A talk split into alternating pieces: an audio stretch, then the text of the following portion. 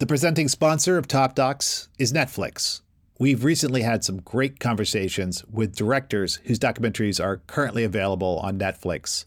Ken and I spoke with Rory Kennedy about Downfall, her searing indictment of Boeing and its enablers. We also spoke with Andrew Rossi about the Andy Warhol Diaries, in which he reveals the poignantly personal side of the legendary artist. And Ken spoke with Coodie Simmons and Chike Ozah about Genius, a portrait of another great artist, the young Kanye West, as he makes his way from obscurity to renown. You can find these conversations in the Top Docs feed, and you can watch these documentaries now on Netflix.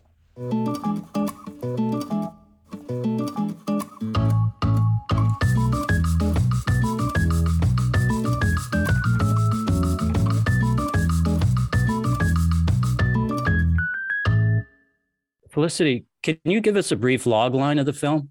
Yes. So, The Tinder Swindler is about a group of women who are the victims of a con artist who uses Tinder to meet them and how they discover that he's taken them for thousands of dollars and they basically join together in an attempt to hunt him down and bring him to justice.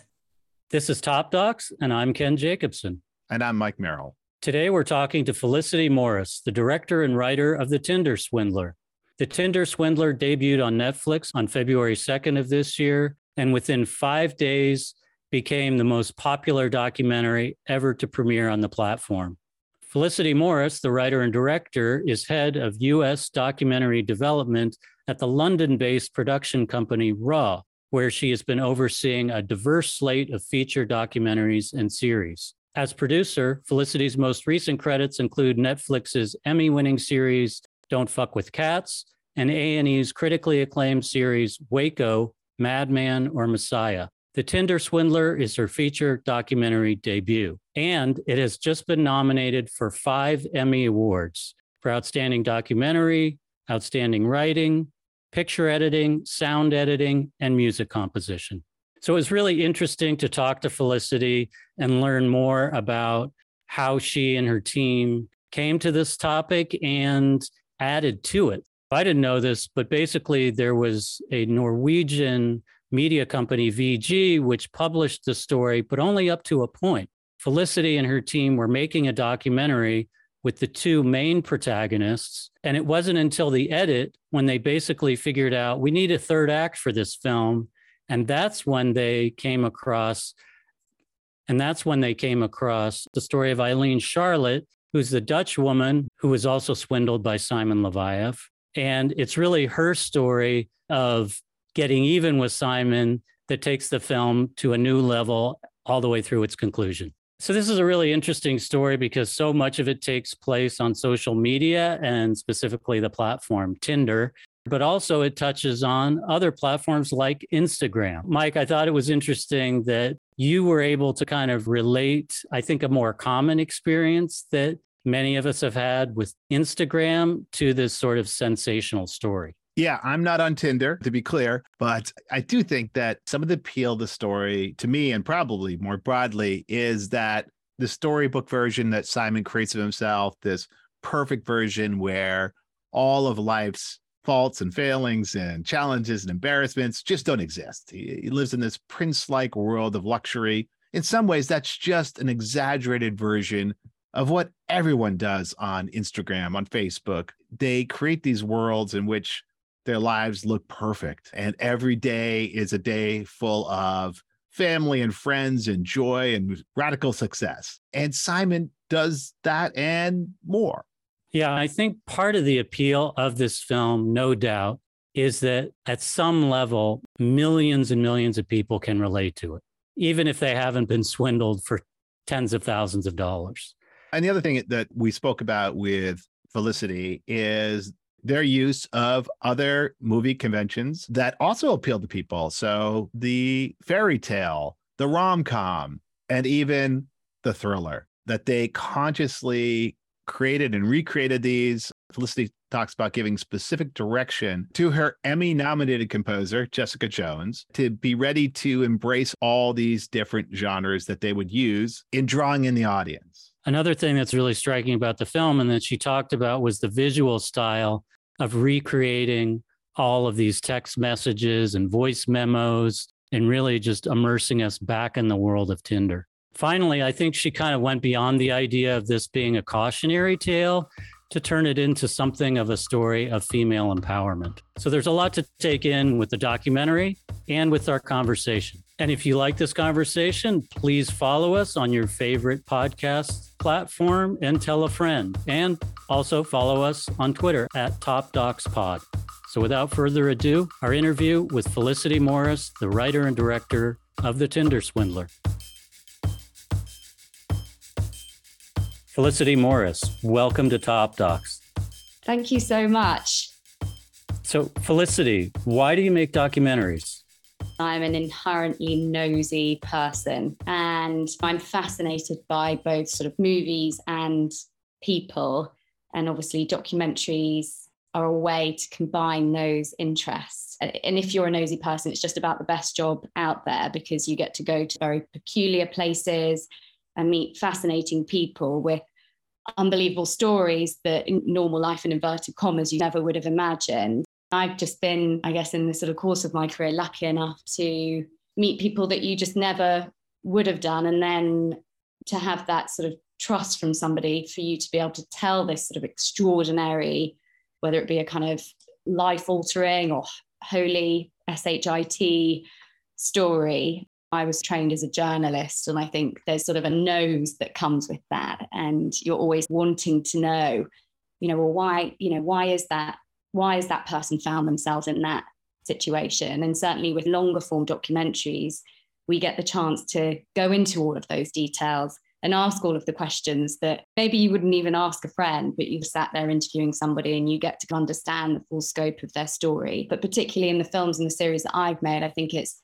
ordinary people who have just found themselves in extraordinary situations. And I've loved the stories and the films and the series that I've worked on so far for those reasons.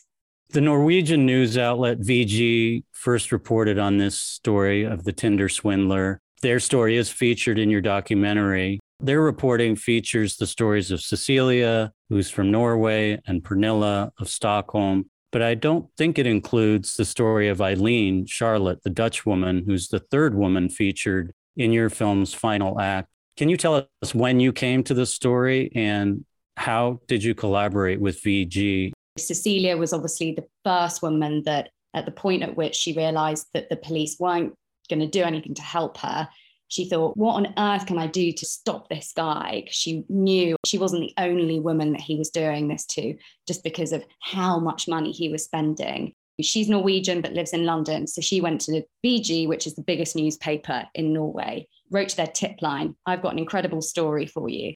And then the three journalists that we interview in the film and we really wanted to showcase the work that these journalists did, which is they then went in search of him and what he is doing and who he is and where he grew up. They go to Israel. And in the course of their investigation, they essentially discover Pernilla, who Cecilia had no idea about. But because of the fact that they were going with a fine tooth comb through Cecilia's Amex statements, they found the names of women on her American Express statement. And one of those names was Pernilla. And so they called Pernilla and they said, Do you know Simon Leviev? We believe him to be a con artist. What was great about that is by Cecilia going out and speaking out about what was happening to her, it was like a baton was then passed to Pernilla. And then we didn't film Ayleen's interview until we were in the edit. We spoke to a lot of victims and we knew that there was a victim who had been seeing him right up until the point that he was arrested. When the VG article went out, it went viral, and that was how we picked up on the story in the first place is because the fact that newspapers, online sites basically picked up the story of the Tinder swindler. And Ayleen, the story itself then came to her because it came up on her Instagram. I imagine just because of the fact that she followed Simon and the algorithm did all the right things in that sense. She then had got in contact with Pernilla. She messaged Pernilla on Instagram and said, I've read this story. I'm dating him at the moment. I feel like I'm living in a nightmare. And then Pernilla had written back to her saying, Oh my goodness, let us help you. But Ayleen at that point just didn't know who to believe. She didn't know who to trust. And so, therefore, went to the police in the Netherlands, but then did her own reconnaissance herself. She allowed Simon to keep the lie going so that she could keep in contact with him because she knew that he had obviously taken all of this money from her and didn't want to say, I know who you are, and for him to just disappear into thin air. She knew that she had an opportunity actually to be somebody who could feed back information to the police because of the fact that the VG article had gone viral, it meant that he couldn't meet any other women on Tinder. He had no other way of getting any other money. But we didn't know that that third act of the film. We didn't have that when we were going through it. We just knew that there was this woman called Ayleen who had essentially been there right up until the end that he was arrested. The producer on the film, Bernadette, she did an amazing job of gently speaking to Ayleen, being open with her about this was a film about the victims, saying that we didn't need her to go into all of the details of their relationship, an 18 month, very traumatic experience for her. She then said, Okay, I'll do it, but I want to be anonymous. And we said, no, you know, there's nothing to be ashamed of here. There's nothing to be ashamed of telling your story. And actually, what she did was really incredible. And the response to her getting his clothes and selling them on eBay and trying to get a little bit of revenge. I think people at home who watched it, they loved her and were cheering her on for that. Cecilia says that her notion of romantic love was built upon repeated viewings of Disney's Beauty and the Beast in her girlhood. Well, I would have guessed this might have been on a TV. I think you show it on a small, like a the phone screen, suggesting in some ways a continuity between that initial experience and ultimately what she's looking for. It's almost as if she were primed for a fairy tale. You know, in Beauty and the Beast, the beast turns into a prince. Here, the prince, of course, turns into a beast. Could you talk about wh- why you brought that in and what you were trying to emphasize there? Well, I think what it was is that the reason why Simon's con works so well is because he appears to be the perfect man he ticks every single box in some people's eyes handsome, wealthy, a gentleman, and he calls himself the Prince of Diamonds. When I was thinking about directing this film, and obviously it's about modern love and dating, and he targeted women of a certain age who are a similar age to me. I was thinking, well, what have I what have I grown up on that has probably skew you know you can get lost in a fantasy of what love should actually be i think now things are changing at the likes of disney but certainly you know young women of my age it's like we've grown up watching rom-coms watching jennifer lopez in the wedding planner having these sort of meet cute moments where you come together, something happens that's maybe a bit bad, and you both work through it, but then at the end, there's a happy ending. That seemed to me the kind of structure under which Simon was working. It was they meet, they have this incredible first date, all of the women that he meets. Then life gets difficult because of his enemies, but there's a promise of this is going to come good in the end. There's going to be a happy ending. And so we spoke to Cecilia about, you know, what did you watch when you were growing up? Where did your idea of love come or your fantasy idea of love? Because that's what Simon is selling is a fantasy. She said, Beauty and the Beast. And if you look at the arc of that story, it's so similar actually to what she was living and hoping for with Simon is going through a difficult time together, but ultimately having this Prince Charming that ticks all the boxes. Let's talk about the framing and design of your interviews. These are set up very cinematically. In the interview with Cecilia, the interview takes place in what looks like a very nice restaurant with very warm light. There's two glasses of wine set up in place all of these elements, even the way I'd say Cecilia is dressed, feel very much like a romantic date to me. Can you talk about why you wanted to set the stage for the interviews in such a way? The film starts off obviously in the world of dating. The producer and I had lots of conversations. Should they be in a home? Should they be, you know, and then it's no, they should absolutely be on a date. And then from that came the sense of obviously wanting to just create an intimacy between the viewer, between the audience and them. The idea that they are sat at this table with their glass of wine while this woman tells their story. And that's the bubble that we wanted to create. We worked with a cinematographer called Edgar Dabrowski and chose these sort of lovely lenses to obviously play off the warm lighting. We filmed Cecilia's interview very much in the midst of COVID in a French restaurant in London. It's a very romantic, lovely restaurant, but we had to have the doors open because of COVID. So actually, the sort of feeling when we were all there was far from cozy and comfortable. We were sat with blankets on our laps and so on. And then, you know, Pernilla is a bit, she's not the sort of romantic that Cecilia is, but she still met Simon on a kind of glamorous date. And we found her location. We filmed her in Stockholm, and we'd actually gone to dinner at the restaurant. And Edgar, the cinematographer, had gone downstairs and poked his head into this other room. And that was the room with all the mirrors behind. And then Ayleen comes into the story in a different part of it. The sort of bubble has burst, the fairy tale is over. She sat with a coffee rather than a wine glass. It's the daytime. It's like real life. We're in real life now, but we still wanted to keep that date setting. The way the Tinder swindler is constructed kind of mirrors the experiences of the women. The first third of the film is basically devoted to the fun times, the fantasy aspect, the dating, the travel, the amazing food and wine. And it's not really until almost 30 minutes into the film that the fun stops and Simon's fleecing of these women begins. In this sense, I think you're seducing the audience, or at least I felt somewhat seduced can you talk about how you structured the film in order to hook the audience, engage them throughout, and put them through this kind of experience? The reason why at the start that we spend the time in the love story is because of the fact that it was really important for us, for the audience through these women's retelling of what happened to them, for them to really understand what it was that hooked them in and how convincing Simon is as the perfect boyfriend. I mean, the producer and I, we would constantly call it the Simon experience. And we wanted the audience to have that Simon experience, even though obviously they're a step ahead of where the women were in the film because of the title, The Tinder Swindler. So from the very start, you know that he's probably not going to be who we think he is.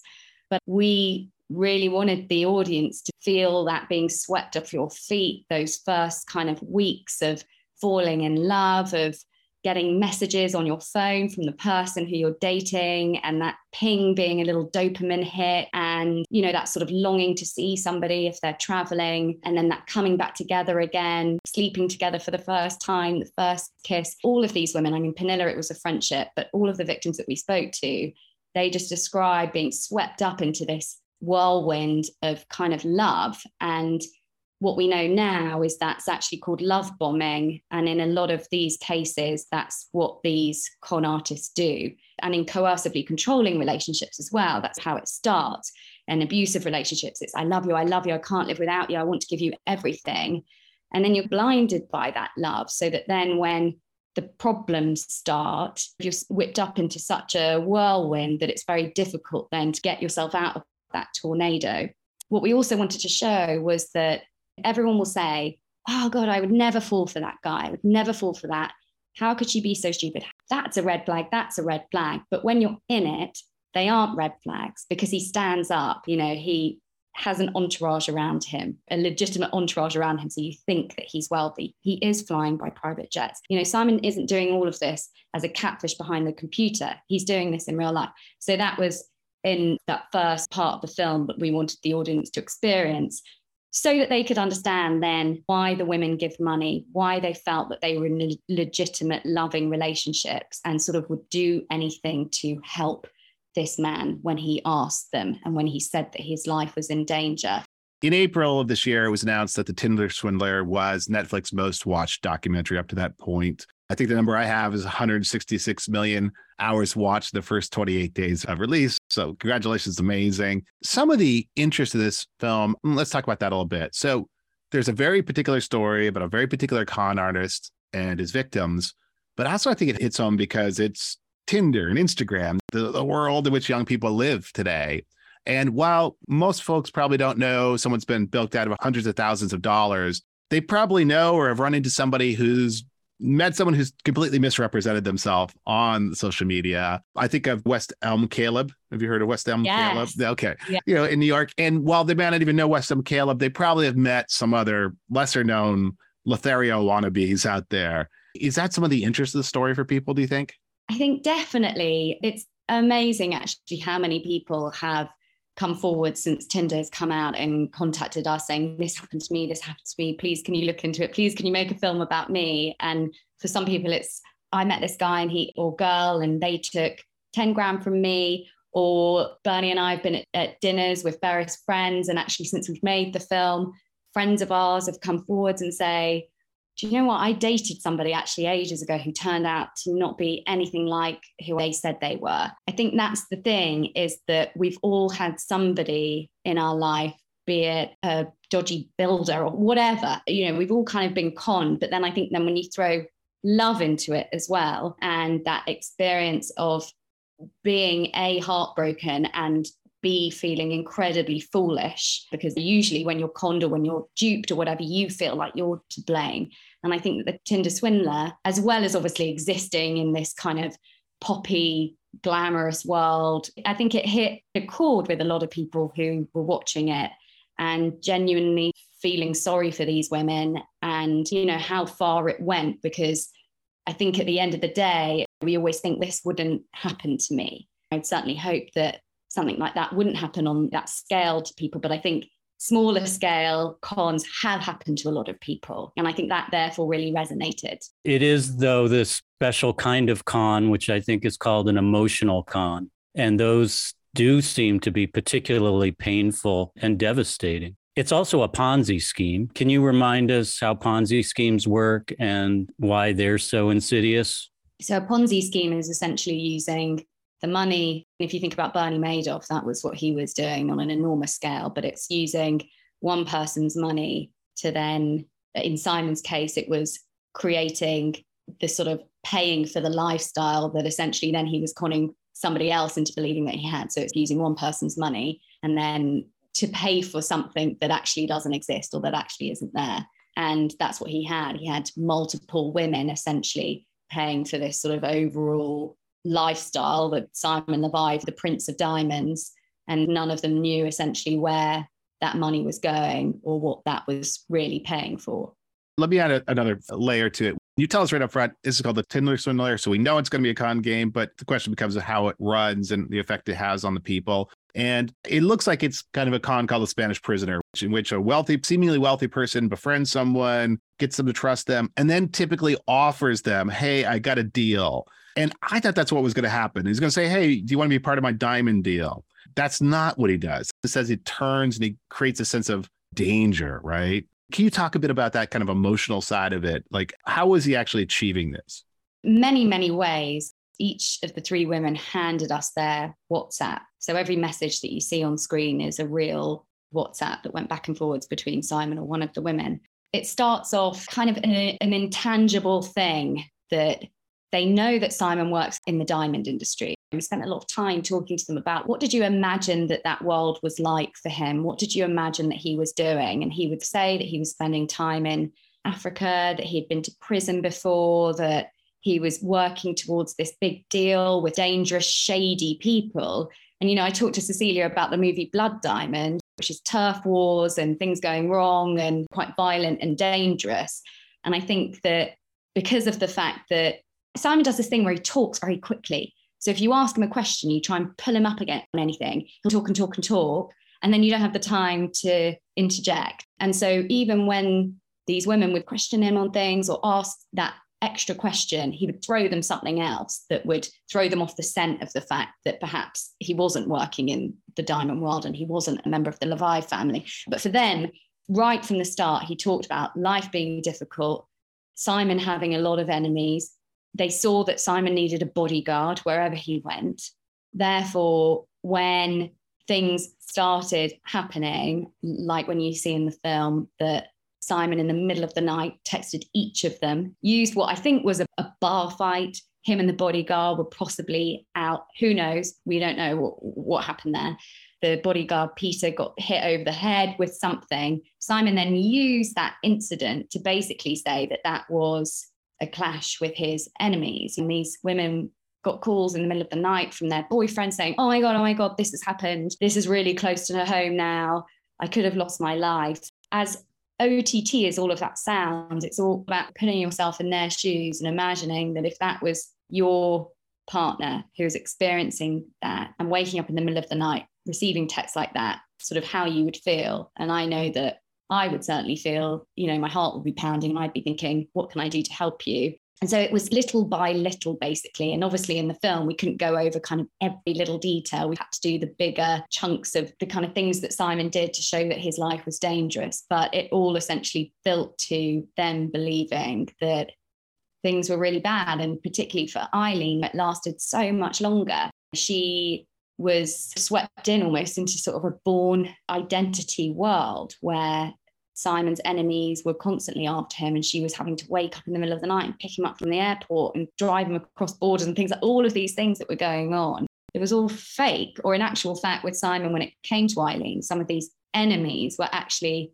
the women who he had conned, who were then trying to track him down, all these journalists who were then trying to track him down.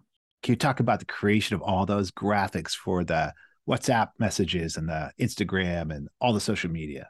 that was a huge huge part of making this film was essentially we had all of these other rushes to create so we had obviously the interviews visuals gvs that kind of thing but then the graphical side of it so bringing the whatsapps the tinder profiles all of that to life we had an assistant producer called jean marc and obviously julian hartley and together with me building all of these so we have two phones what a Cecilia phone and a Pernilla phone, texting back and forwards as Simon to basically screen record and recreate them. I think Jean Marc made about a thousand of these in the end.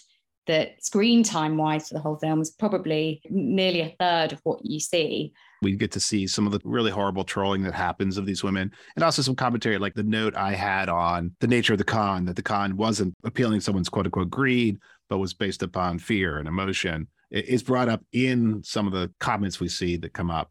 And the voice memos really hit home as well.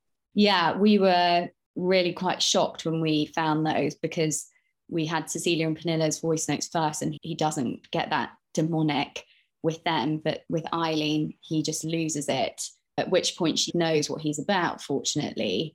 But that just complete change from how he'd been to turning into that sort of demon is really shocking and is actually abusive. We use them in the film, and I think people sort of laugh at it because he's losing his composure, and we know that this is his downfall.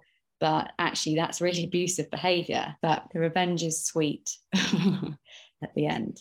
We started out talking about Beauty and the Beast, but you just brought up the Bourne identity. And it seems when Pernilla and Ayleen decide to work with VG to try to nail Simon, seems actually like they're furthering the plot of a thriller. They've fallen into this new film genre, and your movie starts to feel a bit like a James Bond movie. Can you talk a bit about the influence of the thriller genre, perhaps on the behavior of the women at this point? Because now, in a way, they're the heroines of a different kind of movie we definitely saw that the film went from a romantic comedy or whatever to then a kind of cat and mouse chase thriller with a bit of horror, psychological horror, I guess, in Cecilia's realizing everything about Simon and just how dark this guy is. But the thriller side of it, certainly when we were scripting it out and thinking about where the story goes, thinking about the journalists coming in, the sort of boots on the ground, trying to get Simon we thought, well, this is the thriller now. I remember speaking to the composer about the series, Jessica Jones, and I said, this isn't just a one genre film. It goes from being this to this to this to this. So you're going to have work on your hands, basically. We need you to do all the music to help us with that. But talking about the way that the women saw themselves within this, they certainly didn't feel that they were heroines in their own story. We talked a lot with them about how we think that we're going to structure the film and how at one point, Cecilia, that's this now, this is when you're going to get him kind of thing. And I remember saying to her in the interview, at the point at which she hasn't got the police helping her, she doesn't really know what to do, but then takes back the agency into her own hands. And I said to her, Were you thinking at this point, well, who, was going to get him? Obviously, wanting the response from her to be, I was going to get him. I was going to get him. It was me. And she said in the interview, I, I don't, I don't understand. And I said, You were getting him, Cecilia. That's what you were doing by going to the press. You were going to expose him and try and bring him down. She was like, Oh, yes. You know, that I think that all three of them until they sort of watched the film and felt the feedback of that just positivity. I think they all still felt stupid and ashamed. And actually, you know, we really wanted them to be the heroines in their own story and that you know, as I said, that there was a baton passing that without the sort of bravery and coming forwards of Cecilia, then Pernilla wouldn't have found out about Simon and Ayleen wouldn't have either. There's this moment where Cecilia learns about Simon's background and the con he has pulled, and she begins to question everything she's seen. What did the bodyguard know? What do the drivers know? The woman who is mother to Simon's child, is she involved in this? And all the questions she raised are many of the same questions I was asking myself as I was walking through the film. It's almost like retrospectively, she's asking all the questions we asked throughout. Is that sort of the experience you expected there? Yeah, because the audience were always a little bit further ahead than Cecilia was, or perhaps could foresee little bits of the story. But I think that we managed to tell it in a way that you didn't expect it to go in the way that it did. Tinder Swindler is obviously a very clickable title for sure. But having Swindler in the title, we were really concerned about whether or not an audience would therefore be too much in the know and therefore not live that first part of the story with Cecilia, especially. They're like, wow, this guy, we know where this is going, come on. But I think that you always want to pull at threads, obviously, at the start of a story, get those threads being pulled.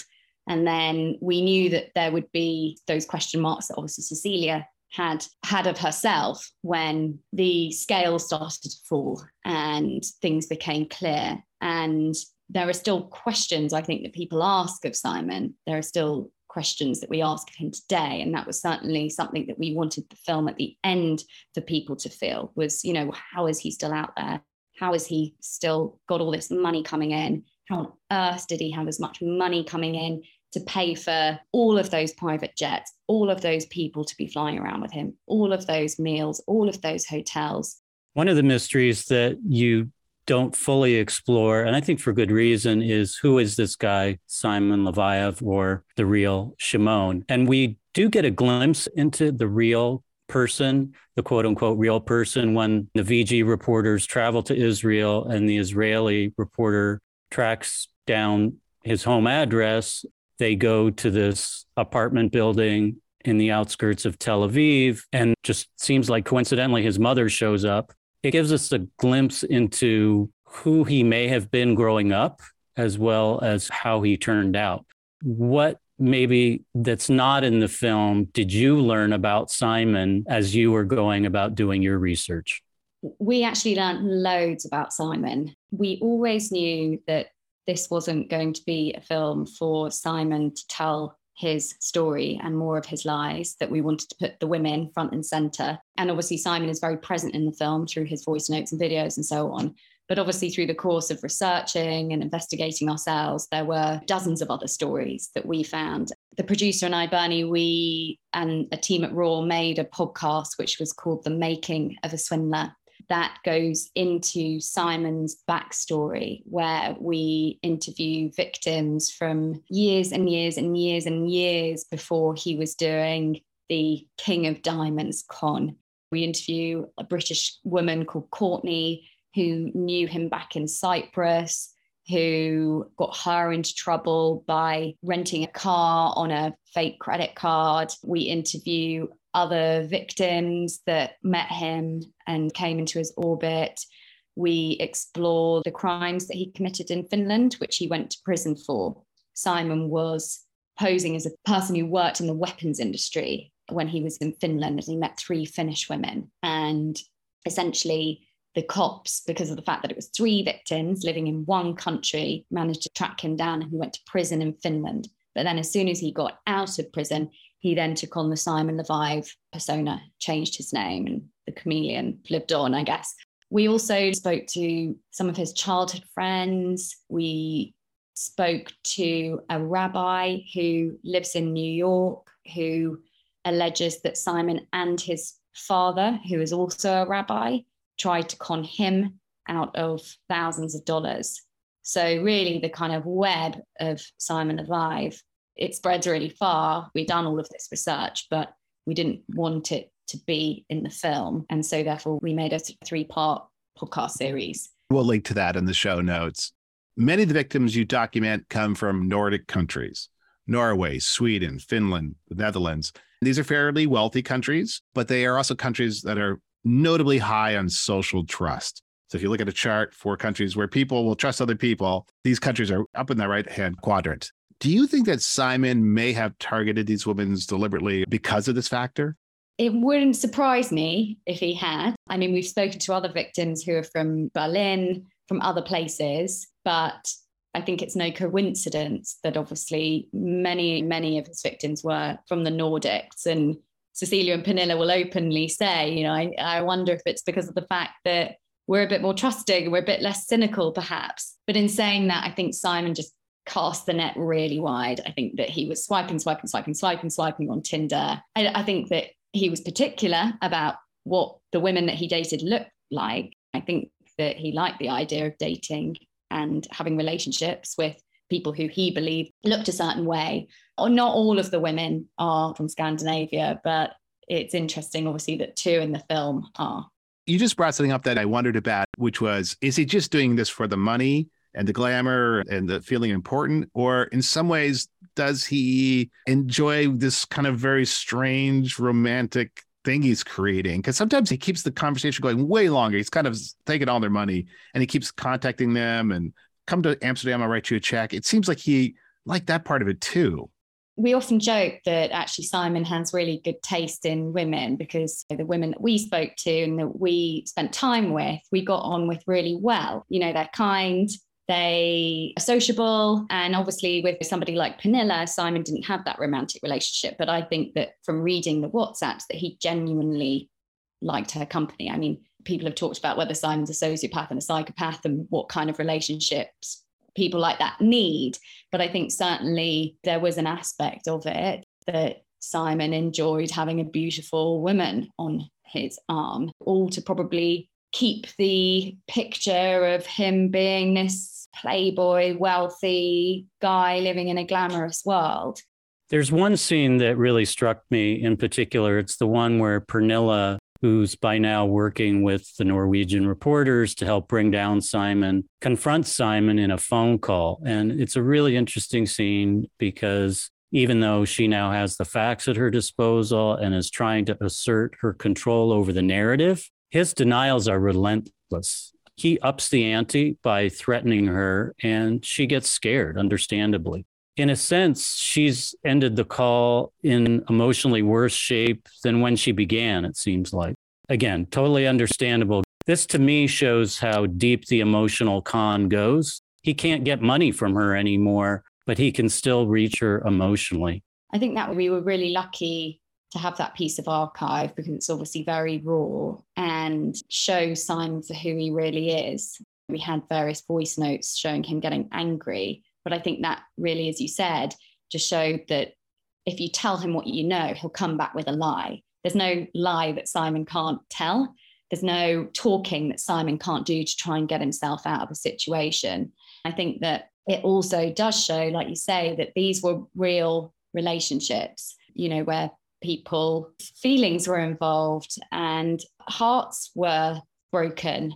As much as Cecilia hates Simon now and obviously never get back with him, I think she still mourns the loss of that relationship, as many of us do if they've had their heart broken. And I think that's the case with these women. It's really complicated, isn't it? Because I think they've got both the questioning themselves constantly, still thinking, what did I do wrong? How could I have been so duped so dramatically in this way?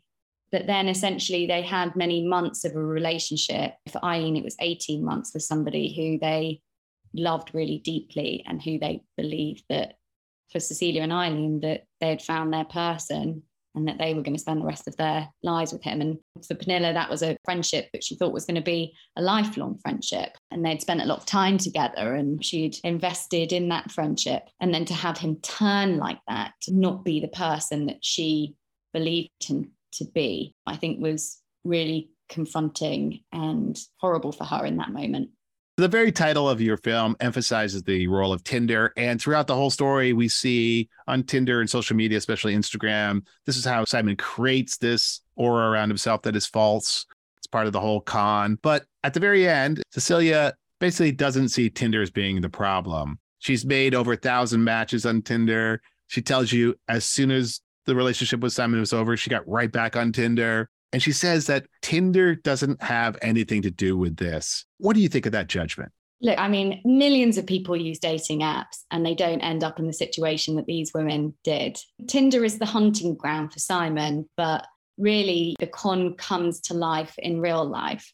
I would say that Cecilia is certainly more guarded, I think, now when she dates people. But what's amazing about her is that she hasn't lost her faith in love. And many people, I think, would have come off the back of that experience saying, Do you know what? All men are awful and I'm never dating again. I'm just going to close myself off. Where she is open. And the thing about Cecilia is that she really wants to find that big, sweep you off your feet love. She still wants that for herself. That's the kind of relationship I think that she would like to find. And she's incredibly resilient. It's funny because when Netflix announced the Tinder swindler, Tinder got in touch with Netflix and said, What is this that's coming out? And they said, Look, it, it does involve Tinder, but actually, we're not pointing the finger at Tinder here. We're not saying that people shouldn't use dating apps because that's how many of us meet partners these days. And actually, by the end of the film, it's not that the conclusion that we come to is that Tinder is the villain here. Simon is the villain. And fortunately for him, and with it being the 21st century, he would be doing this if Tinder didn't exist. He would just be meeting women in bars or in restaurants or picking people up.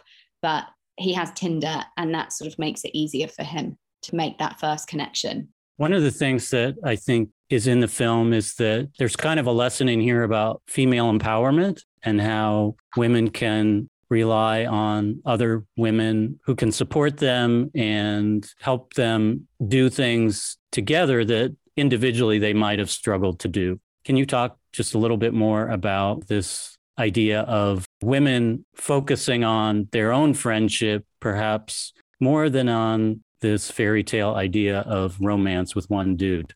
Yeah, it's really funny because the women will say that with each other, they found really great friends, but they're the most expensive friendships in terms of how much it's cost them to get to each other. But what is really brilliant about it is obviously how one woman's choice to speak out, regardless of knowing that she might be called stupid, that she's probably going to get trolled online, that people won't be forgiving of her, that sort of victim blaming is basically somewhat entrenched in the world that we live in that one woman comes out and that then sparks the domino effect. What we've even learned recently is that there are other relationships that Simon has been in since. And watching the film has made those women realize that he is not who he says he is. So there is a sort of a sisterhood, I guess, in this. If somebody doesn't speak out and say what's going on with them, regardless of how ashamed that you feel, and Cecilia said, I knew that there were other women out there, and I knew that the only way for them to know about what he was doing is if I go public with my story. But with that came a lot of backlash for her. When the VG piece came out, she was trolled really badly online. Both of the women were. But then they saw the opportunity of doing a Netflix film and the platform that would give them to put his face out there to millions of people, hopefully. And it has had that impact. If you can tell us what's up next for you. Oh, that's a good question. The producer on Tinder is a lady called Bernadette Higgins. And she and I are co directing a new series, which is an incredible story. And that is all that I can tell you. it hasn't been announced yet, but this sort of the Tinder team is back together and we've found just an amazing, amazing story with lots of incredible twists and turns. And we're actually off to shoot next week, our first set of interviews. I'm glad we had a chance to talk to you before you run off to shoot another amazing story. I want to congratulate you on the film and on your Emmy nominations. I think you've done a masterful job of featuring these women's stories in a way that is not salacious or gossipy, but really, in the end, leaves us feeling like these are courageous women who did whatever they could to go after this guy and ultimately assert their own independence and strength of character. Thank you so much. It's been a pleasure.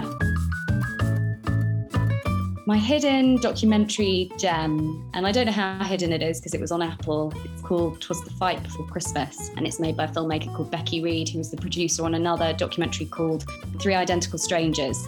It's an, a neighborhood story. A man in Idaho, very Republican and right wing, moves into the town and wants to put on a Christmas show, which sort of disrupts this neighborhood. The film itself, sort of, I think, tells the wider story of the polarized views of people in America, but it's darkly funny and masterfully cut together and just has such character, I think, which really comes from Becky Read, the director's personality. She is funny as hell